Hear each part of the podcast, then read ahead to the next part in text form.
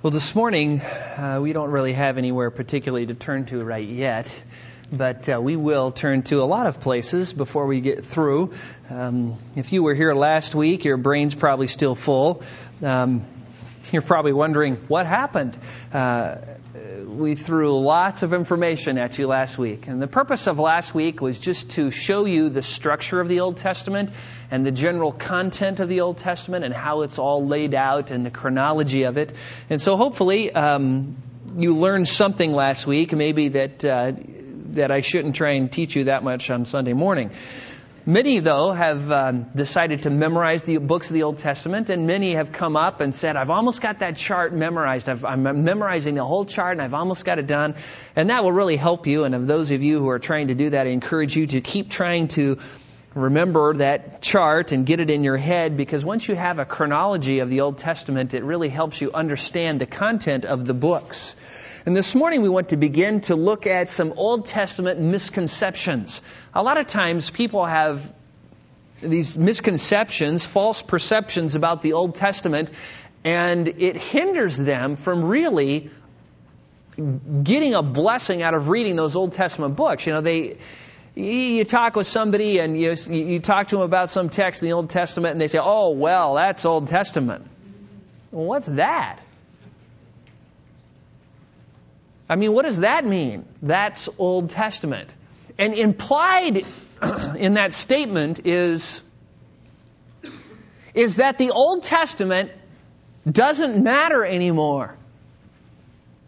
But is that the case? The Old Testament, for many, is like sitting down in front of a computer for the first time. You remember when you did it, when you were trying to move the mouse by tilting your body? Somebody says, This is the mouse, and you grab it and said, You move the mouse around to get the pointer around, so you're kind of doing like this. No, the mouse moves, not you. Where you know the computer is powerful and you know it does lots of things, but you have no idea what to do with it. It just doesn't work for you. And that's how many people see the Old Testament. They understand, oh, there's a lot of wonderful things in the Old Testament. I just wish I knew what to do with it. I'm sure it's the Word of God, but I don't really know what that means for me as a New Testament believer. I know I'm not under law, I'm under grace, whatever that means.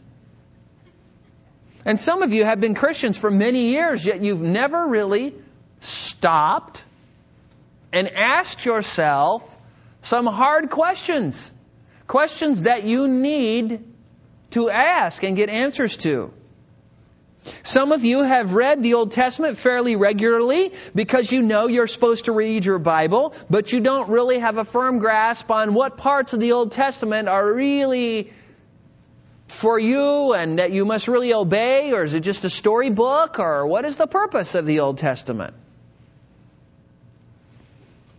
And what I want to do this morning, first and foremost, is to place a huge burden on you. I'm going to crush you with the burden.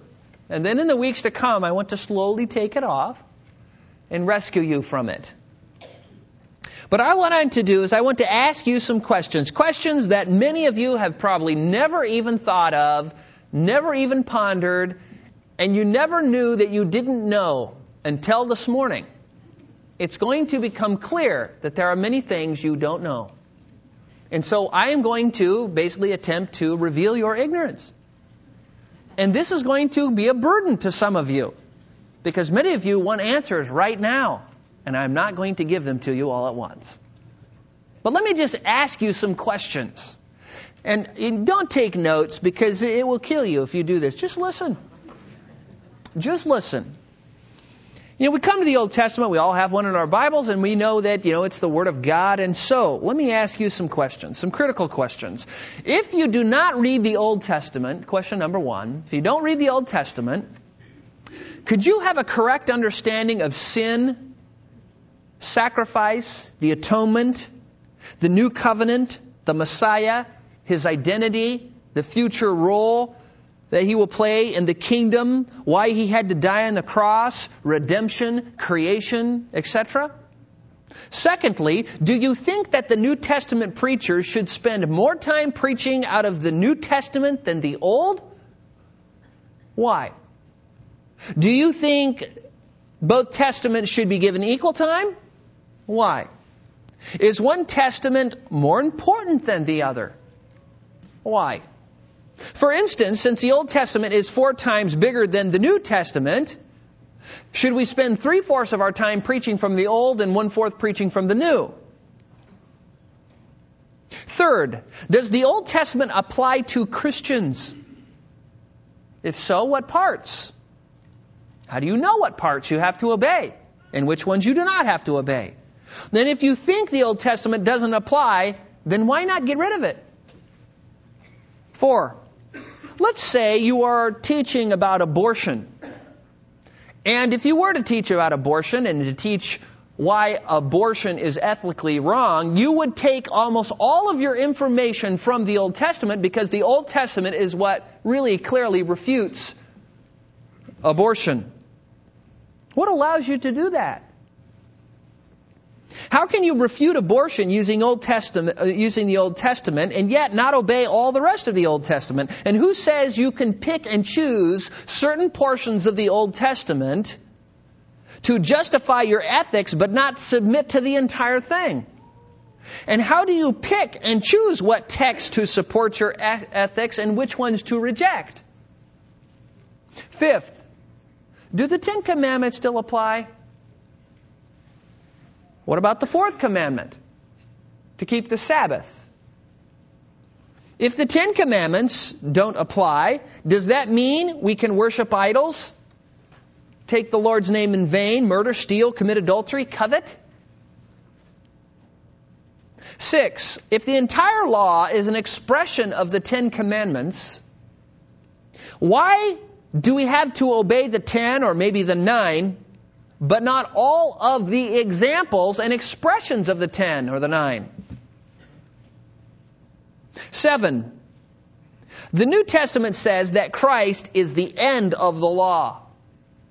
The New Testament says Christ abolished the law with all its commandments and ordinances, and the New Testament says we are not under law, but under grace. What do texts like this mean in their context? Do they teach us that we can do anything we want and live lawless lives? If not, are we under law? If so, which law? The law of Moses? If not the law of Moses, what law? What are the commandments of that law? Where do we find that law? How does that law differ from the Old Testament, or does it? Eight, does the Old Testament contradict the New? If so, then how could it be written by God? A single author. If not, then how come we don't treat both the Old Testament and the New Testament as a unified whole, inspired by God? Nine. Does the New Testament interpret the Old? Or does the Old Testament interpret the New? Or do they interpret each other at times or is each text to be interpreted within its own context? If you think the New Testament interprets the Old, then does that mean the Old Testament saints had no way of understanding the Old Testament because they did not have the New? Now, at this time, you're thinking to yourself, you, you probably feel like Job. When God says, Job, why don't you sit down and I'll ask you some questions and you instruct me? But this is just the half of it. Number 11. Should we base our doctrines on the entire Bible? Or just the New Testament? Or some of the Old Testament and some of the New Testament? Or some of the Old Testament and all of the New Testament? 12.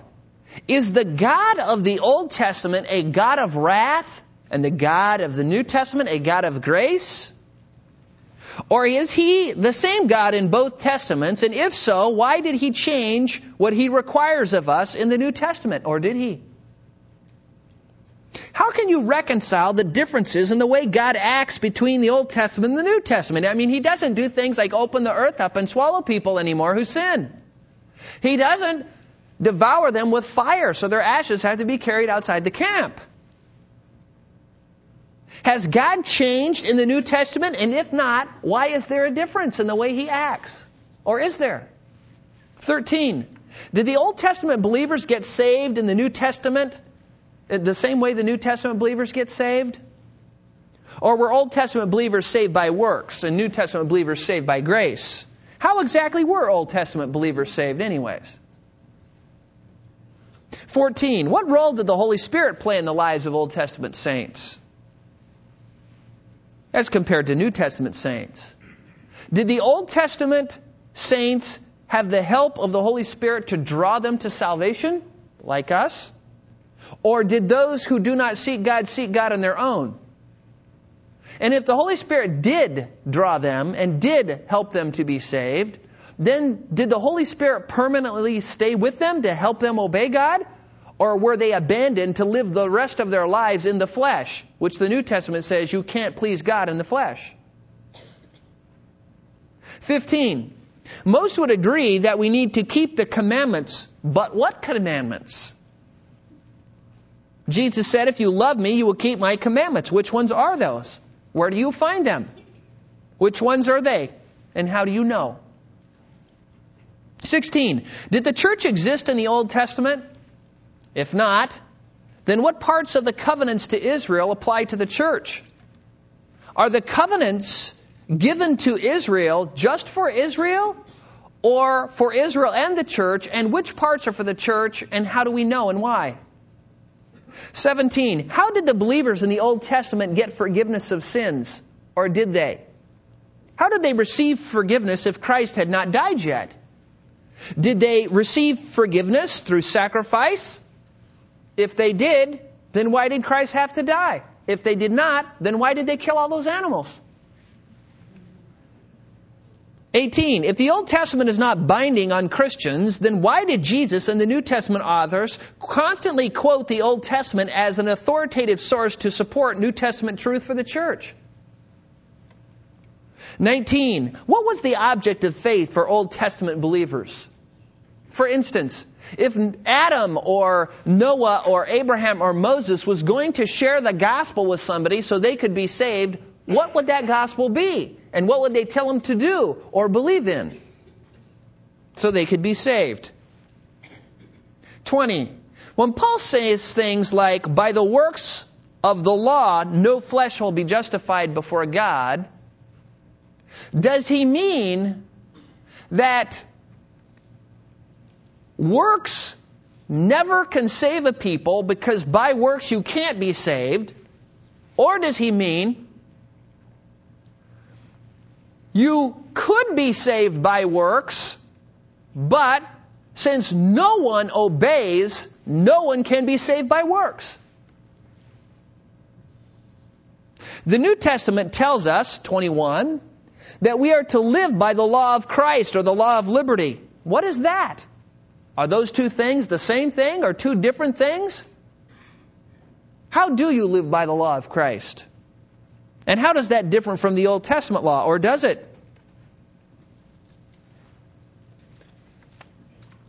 Now listen carefully to this one, last one. Are you to obey only those things in the Old Testament that are repeated in the New? And the logical implication of that is if you obey if you only need to obey those parts are repeated in the new, then you don't need the old because the new has everything you need. Or are you to obey all the Old Testament except that which is explicitly or implicitly abrogated in the new, or done away with, or nullified in the new? Or are you to just obey in principle everything in the Old Testament and New Testament? Or obey everything in the New Testament and only principle in the Old Testament? Now, in J.R. Tolkien's fantasy fiction trilogy, Lord of the Rings, which has recently been made into a movie series, the main character, Frodo Baggins, discovers that an apparently harmless ring that is given to him is the one ring of power, that it that the Dark Lord is trying to get a hold of it, and if he does get a hold of it, it will destroy the earth. And after being chased by the evil minions of the Dark Lord, he realizes the fate of the world is in his hands, and feeling the weight of responsibility, Frodo says, I wish this ring had never come to me. And some of you are sitting out there, and you're thinking, I wish you had never asked me these questions. I wish you had kept me ignorant because then I could just go on content in my ignorance and I wouldn't be burdened by what I don't know now. It is a responsibility of yours to get answers to these questions. Because once the question is brought up, you need to know what you believe about it and why. But be of good courage. The reason we are taking time to do this Old Testament series is to answer these questions and others like them for you and show you from the scriptures so that you can develop in your mind an understanding of the Old Testament and how the Old Testament applies or if it does to you as a believer in the New Testament era. And you should, like Frodo Baggins, feel the weight of responsibility because 77% of your Bible is weighed in the balances right now. 77% of your Bible is now in the balances, and depending on how you answer the questions we have asked will determine what you do with three fourths of the Bible for the rest of your life. So it is a huge issue. And I do admit that sometimes ignorance is bliss.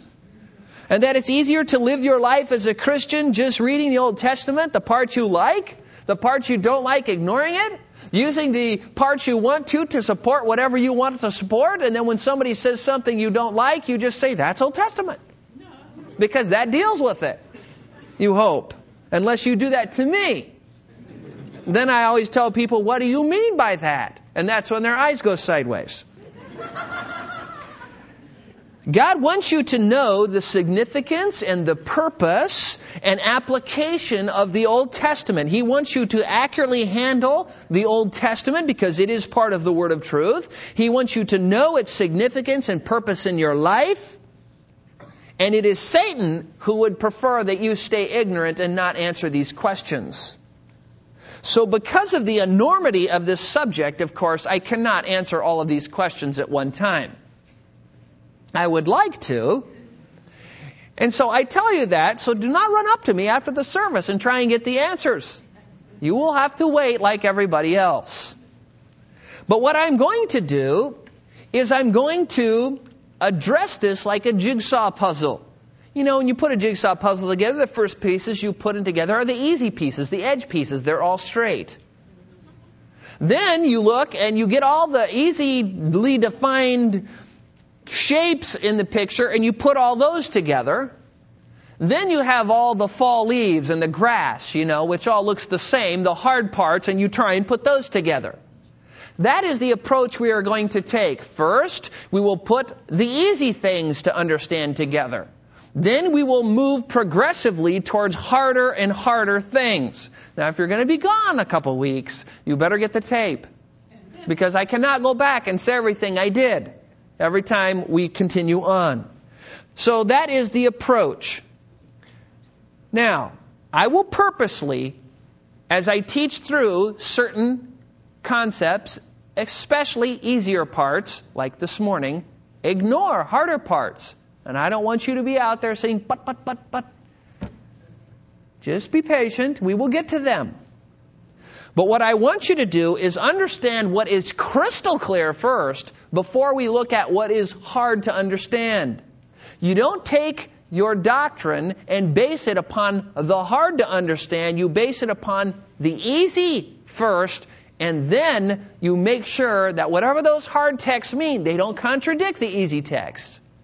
And so the first misconception that we want to look at is this There is a misconception out there that Christians don't need the Old Testament because it has, quote, been done away with, whatever that means. So turn to Matthew 5. And we'll begin to answer this question this morning. This is a big one. And then in the weeks to come, we will unravel many of the others. The Old Testament has been done away with. Turn to Matthew 5. This is the Sermon on the Mount. Jesus is sitting there uh, in front of a huge crowd of people that has gathered to hear him teach.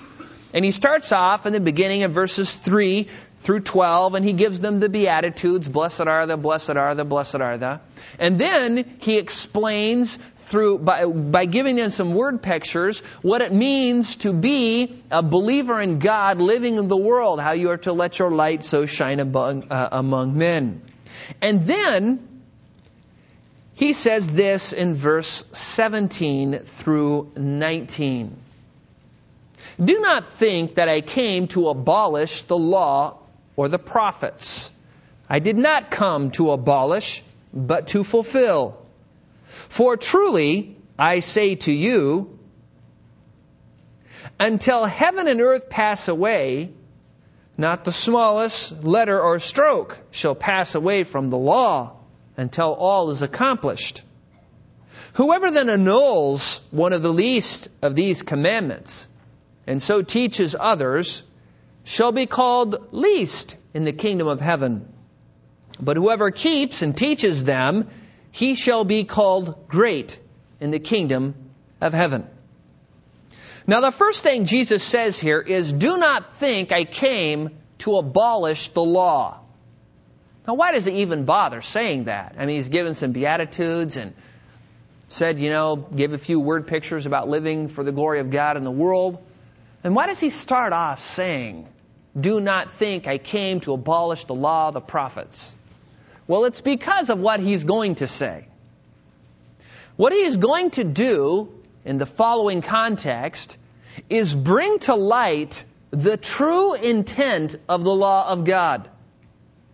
And it is going to be so radically different from what the people have been taught by the religious leaders of the day, the scribes and the Pharisees, that Jesus knows they are going to accuse him of actually altering the law or doing away with it and giving a new one.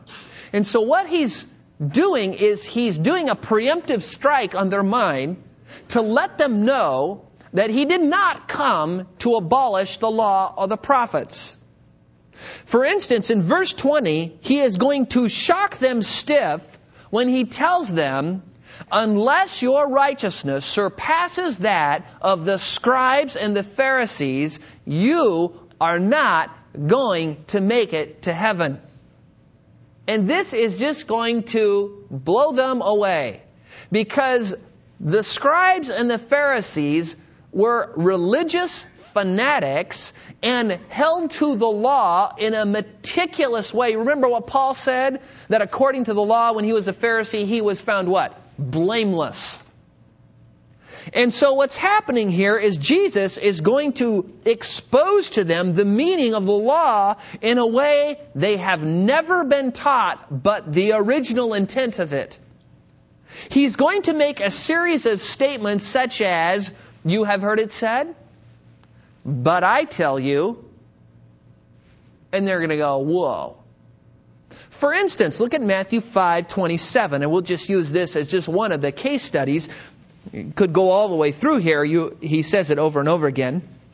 This little formula. Matthew 5:27.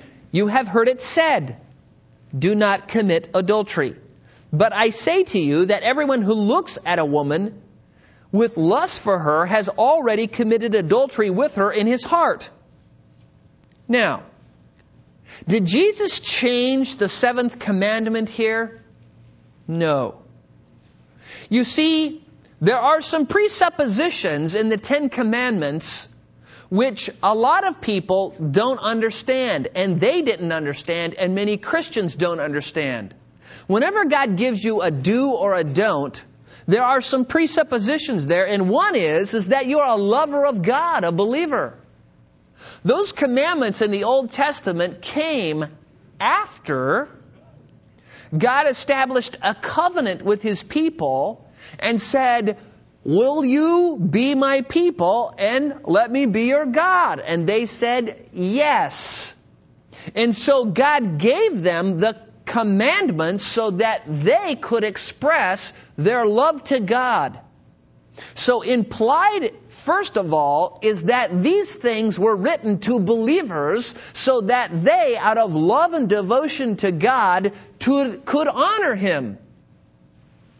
Secondly, each commandment does not only forbid the specific full blown sin like adultery, but it forbids every degree of sin leading up to that sin. That is why Jesus says, if you look at a woman and lust, you have already committed adultery. Immoral thoughts, lustful passions, passions are adultery in the bud. And when God gave the command, do not commit adultery, He didn't want us to think, well, as long as I don't do the act, I'm fine. Even if I have continual immoral thoughts and look at pornography and do all sorts of things like that, that's okay as long as I don't do the end product. No. God wants you to abstain from every degree of immoral thoughts and lusts and fantasies because those things lead to the full blown act. Not only that, but each command also implies that you would do the opposite of it. So if it is a negative command, you do the opposite, and if it's a, a positive command, you do the negative. In this case, you are not only to abstain from every form of lust and immoral thoughts and fantasies and passions, but you are to practice the positive, which is to maintain and pursue every form and degree of purity. And that's how all the laws are to be understood. And in the Sermon on the Mount, this is what Jesus is doing because the Pharisees kept the letter of the law, but not from a right heart, and they did not keep all the degrees and the opposite. And that's what he's doing here. So he says, I did not come to abolish the law of the prophets. That's why he makes that statement. Now the second thing is, he says, I did not come to abolish, but to fulfill. Now what does that mean? What does it mean that he fulfills the law? Well, the word basically means to carry out to the full or to perfect or to complete. Now, in some cases, it means to bring to an end through completion. For instance, in November, I get to go serve in jury duty. And so I have this jury duty that I have to serve on. Now, I go and I serve for the week and go on a trial. After I complete my time of service, it has come to an end. So sometimes when you, you see the word fulfill, the same word in the New Testament, it's used to obey and complete so as to bring to an end, like a term of jury service. Other times, it means to obey completely or do completely or perfect something but not do away with it. Now, some people want to look at this and say, well, what this means is Jesus fulfilled it, therefore it's done away with. And that's where this often comes from. But I do not believe that Jesus is saying that he came to fulfill it, to do away with it. And there are some reasons. I want to give you what I think he's first saying, and then we'll go back and try and support that. First, I think Jesus fulfilled the law by obeying it perfectly. In other words, when he lived this on this world, he was not like the Pharisees who kept the letter of the law, but not from a godly heart and not all the degrees and not the flip side. He did all of that perfectly. So he fulfilled the law in that respect. Second, Jesus fulfilled the law and the prophets by doing or completing what was prophesied that the Messiah would do when he would come the first time. In other words, the law and the prophets had all these prophecies about Jesus' first coming, and when he came, he fulfilled all of those first coming prophecies.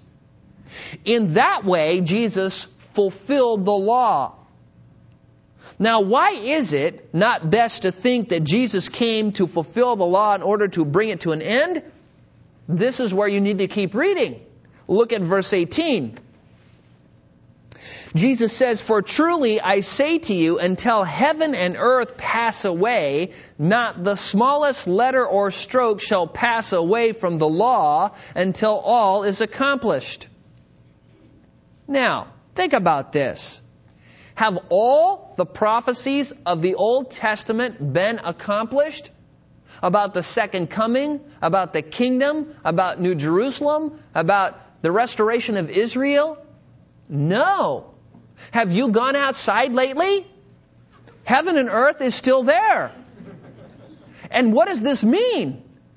It means not one jot or tittle, not one little Hebrew accent mark has passed away from the law because it has not all been accomplished. That is interesting. There is another reason why I don't think Jesus was saying, I have come to fulfill, to do away with the law, because he says, I did not come to abolish it. That would make no sense. I did not come to abolish it, but to abolish it. And also, it would be very difficult to explain verse 19, which says, look there, Whoever then annuls one of the least of these commandments and teaches others to do the same shall be called least in the kingdom of heaven. But whoever keeps and teaches them, he shall be called great in the kingdom of heaven. Jesus not only states the enduring nature of the law, but puts the responsibility of obeying the law on his hearers and the responsibility of teaching others to do the same and a warning against those who would teach people to go against it. But some of you out there are thinking to yourself, but Jack, Jack, Jesus was living in the Old Testament era. And if you're thinking that, good for you. That is something good to think about. Because he was living in the Old Testament era. He was under the law. And the church had not started yet. He had not died. He had not been buried or risen again. But even if he's in the Old Testament era, heaven and earth have not passed away. All has not been accomplished, and so every jot and tittle remains. Just make sure you have that in your mind. Come to grips with those points. Now, Jesus dies. He's buried. He raises, is raised again on the third day. The church is born in Acts 2. And then the book of Acts records the transition from Judaism to Christianity. And you would think that if the law had been done away with, then it would be done away with.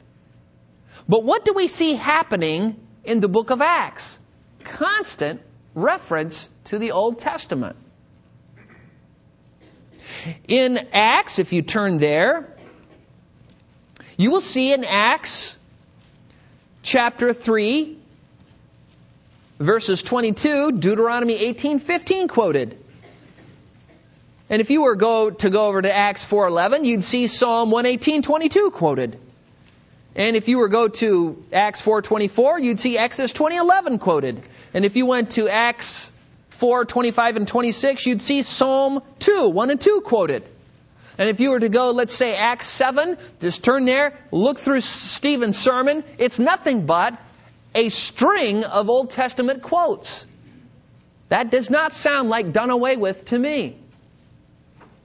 According to the United Bible Society's third edition of the Nestle-Aland Greek text, there are some 380 Old Testament quotations in the New and over 2,300 Old Testament allusions.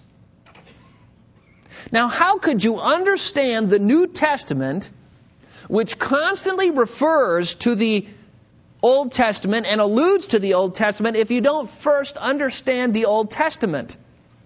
It would be like trying to understand a book by reading its last chapter. You could find out who did it, but you wouldn't know who who was. You can find out who was killed, but you don't know who they are either. You wouldn't know the inspector. You wouldn't know anything. And that's what happens to a lot of people in the church. They come to the New Testament, they read the New Testament, and they have all these theological flaws and misunderstandings and misperceptions because they can't quite, they don't know. They've never read the front of the book. And so they can't understand the back of the book because the Old Testament oftentimes interprets the new and helps us understand the new. Now turn to Romans 15:4. Let's get out of the transition and let's just get into the church. To letters to the church, to Romans chapter 15. Paul in chapter 15 is speaking about pleasing our neighbor in the near context, and after quoting an Old Testament text in verse 3 of Romans 15, he then says this in Romans 15:4. If you have a little pen, you can do some highlighting here if you like to defile your Bible. For whatever, you could underline that, was written in earlier times. You write in the margin, Old Testament was written for our instruction. You could just write above our, me. That through perseverance and the encouragement of scriptures we might have hope. Now let me ask you this. Do you need instruction from God? Do you need perseverance? Do you need encouragement? Do you need hope? Then you need the Old Testament. Because whatever was written in earlier times gives us those things. Keep that in your mental file. Because we're going to refer to this quickly in the weeks to come. I want you to have these things stuck in your mind. The Old Testament is for my instruction, perseverance, encouragement, and hope. Okay? Turn to 1 Corinthians chapter 10. Go a little bit deeper into the New Testament. Now, let me just read verses 1 through 13 of 1 Corinthians 10, and then we'll make a few observations. Paul says, For I do not want you to be unaware, brethren, that our fathers were all under the cloud, and all passed through the sea, and all were baptized into Moses in the cloud and in the sea, and all ate the same spiritual food, and all drank the same spiritual drink, for they were drinking from the spiritual rock which followed them, and the rock was Christ.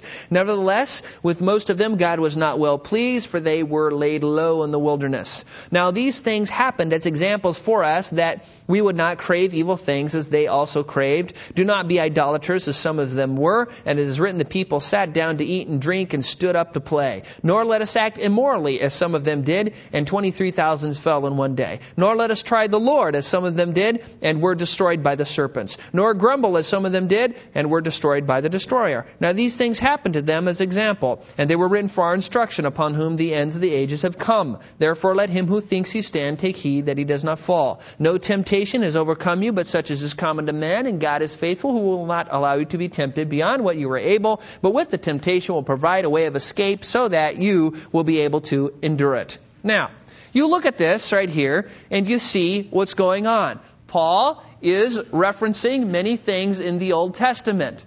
And as he references things in the Old Testament to the New Testament church at Corinth, he is saying, don't be like these people in the Old Testament. And look at verse 6 and notice what he says.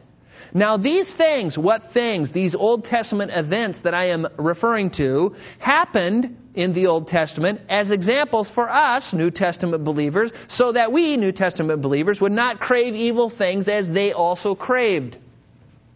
Look at verse 11.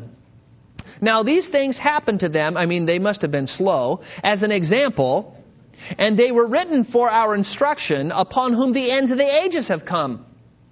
just in case you're wondering who exactly are these Old Testament stories for. But notice here that Paul is saying that whatever was written in earlier times, all of these things that happened, these examples in the Old Testament of believers sinning, Israel, God's people sinning against God, happened for you. To instruct you and to teach you how to avoid the same mistakes that they fell into and to escape the judgment they did not escape from. A lot of times we've memorized verse 13. No temptation has overcome you, but such is common to man, blah, blah, blah. God will provide a way of escape. But what we don't do is we don't memorize that verse in its context, and the context of that verse is this. You need to learn the Old Testament so you can avoid the same mistakes as they did. That is, in the context, how God provides the way of escape. He gives you revelation and examples of what not to do. Now, you could also say that He gives you examples of things to do, right? I mean, you look at Hebrews 11 and you see all of those people who acted in great faith, and they are positive examples.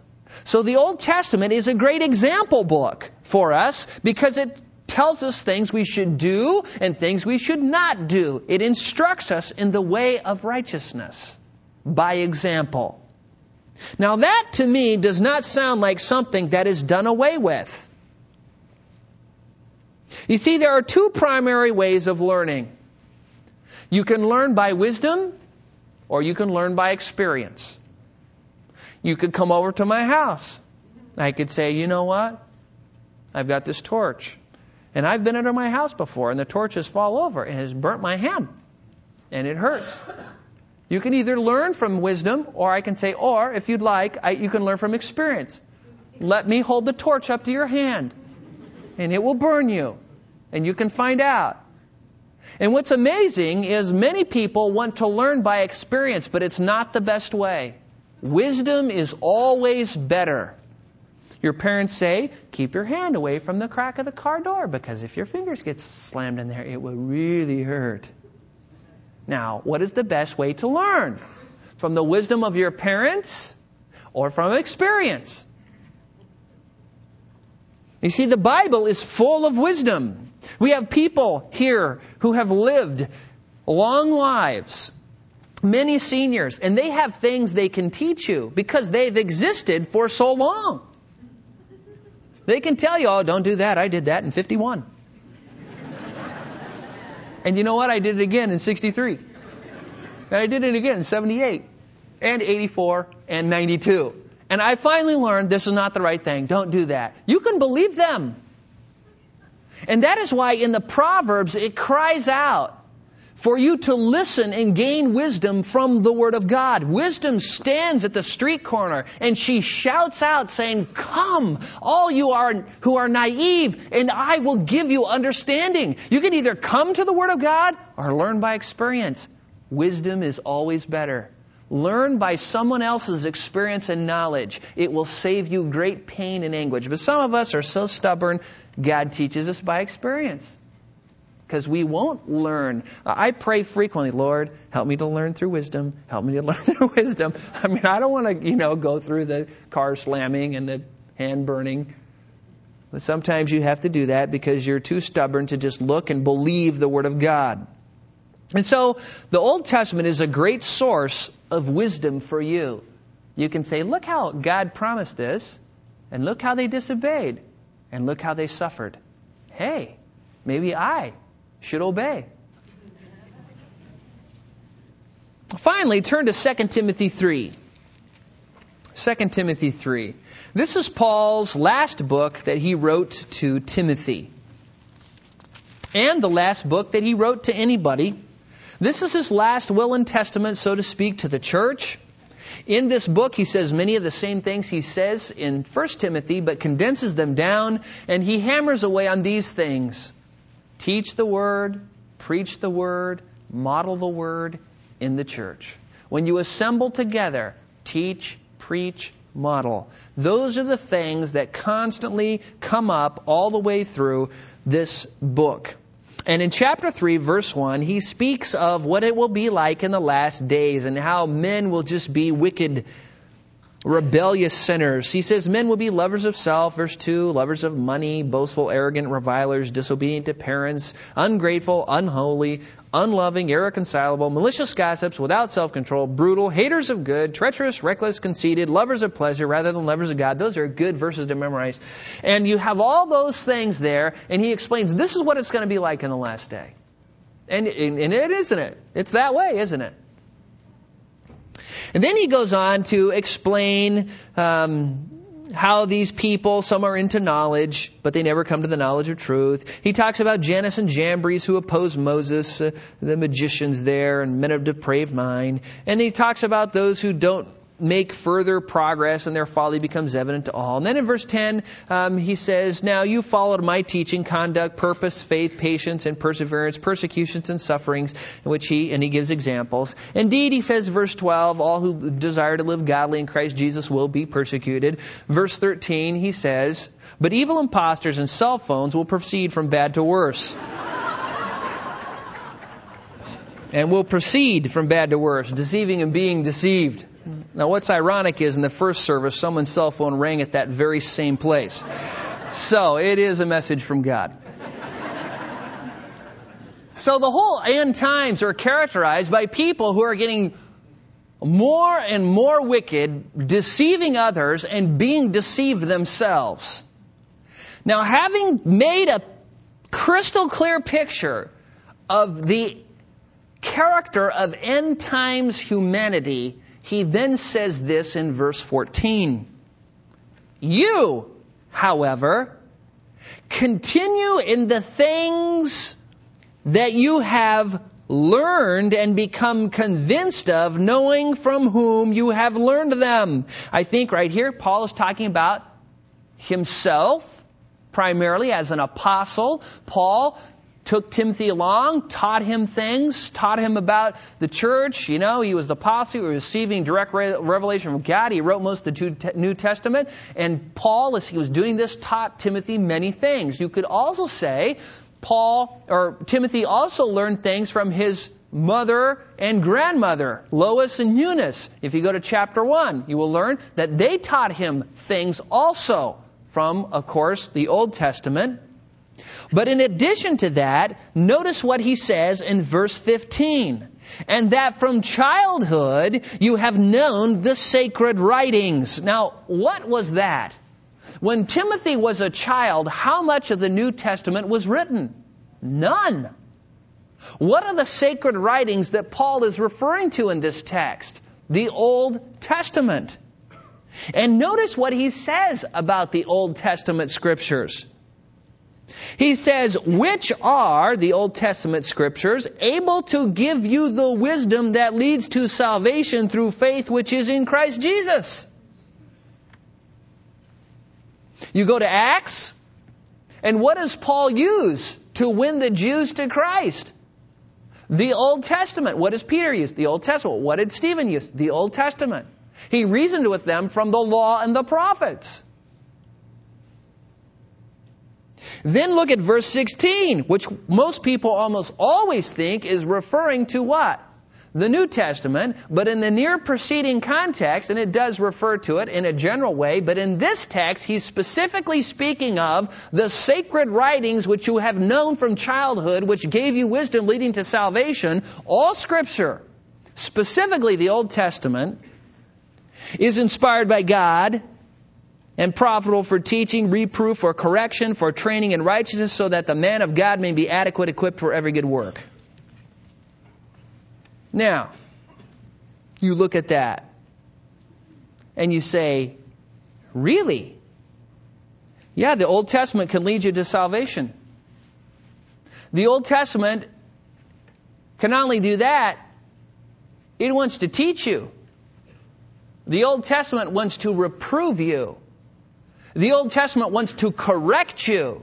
The Old Testament wants to train you in righteousness so that you can be equipped, thoroughly furnished, literally rigged out like a ship for every good work. That's what the Old Testament is good for. Other than that, it's not important. Now, think about this. Think about what we've learned this morning from very clear and easy to understand texts. One, the Old Testament is not abolished. Two, it will not pass away until all is accomplished. Three, it is for your instruction. Four, it will give you perseverance. Five, it will give you encouragement. Six, it will give you hope. Seven, it contains examples of what to do and what not to do to help you avoid sin. Eight, it gives you wisdom leading to salvation in Christ. Nine, it teaches you. Ten, it reproves you. Eleven, it corrects you. Twelve, it trains you in righteousness so you can obey God in every area of your life. Now, you might say, so what am I supposed to do with all this? What about all the other questions? Well, we're going to get there in the weeks to come. But my, the purpose of this morning was just to hopefully so thoroughly annihilate the Old Testament has been done away with that we've dusted off the place where it stood. There's nothing left there. A, a banish the thought that you only need one quarter of your Bible. You need the whole thing. And you may not know how to get into the Old Testament and extract out of it what you need, but you need the whole thing. I hope you come away with that. And what can you do about it? Well, make sure you read the Old Testament. Even the minor prophets. Even Jeremiah and Ezekiel with the wheels within the wheels and the platform and the eyes all around and the four beasts with heads looking in each direction, moving like lightning. Everything. Study it, meditate on it, learn from the Old Testament. And in the weeks to come, we will begin to deal with more misconceptions, and then we'll look at the law, and we'll look at grace, and we'll try and get it all put together in an easy to understand statement so that you can know why you have an Old Testament and what to do with it. Let's pray. Father, we are so grateful for being able to just come to your word and see that the Old Testament is still relevant and important for us to know as New Testament believers. And Father, we have not answered all the questions that we asked at the beginning, but they were good questions. They make our mind think and ponder. Father, I pray that you would give me wisdom as I sort through all of this information and try and package it in a simple way that people can understand it. Father, we want to be a church that believes in, understands, and applies whatever in your word we are to believe and understand and apply. Father, I pray we would be Christians of the whole Bible, not just part of it. That we wouldn't just be believers uh, who knew a little bit about the old and lots of the new, but that we would know the whole canon of Scripture. And Father, I just pray for those today who who are here and are thinking, man, this is this is heavy stuff. And I just pray that you would give them patience, that you would give me the grace to communicate them in a simple way uh, the significance of your truth.